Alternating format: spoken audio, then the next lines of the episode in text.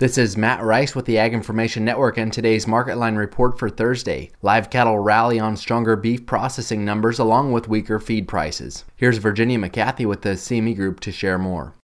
Today in the livestock market, it was up again. It seems that that slaughter rates have increased. That they're looking pretty strong right now, offering a little support to the market. It's keeping traders really confident to be able to step in and buy and really give some support here.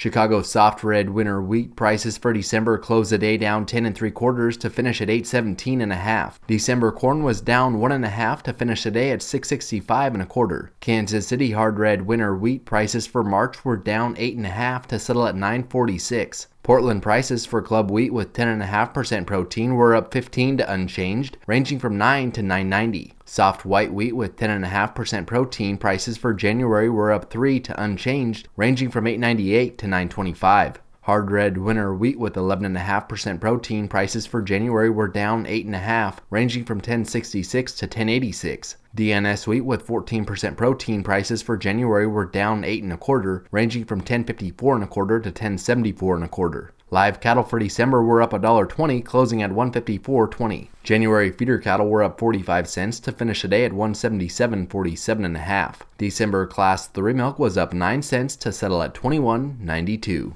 Thanks for listening to the Market Line Report. This is Matt Rice.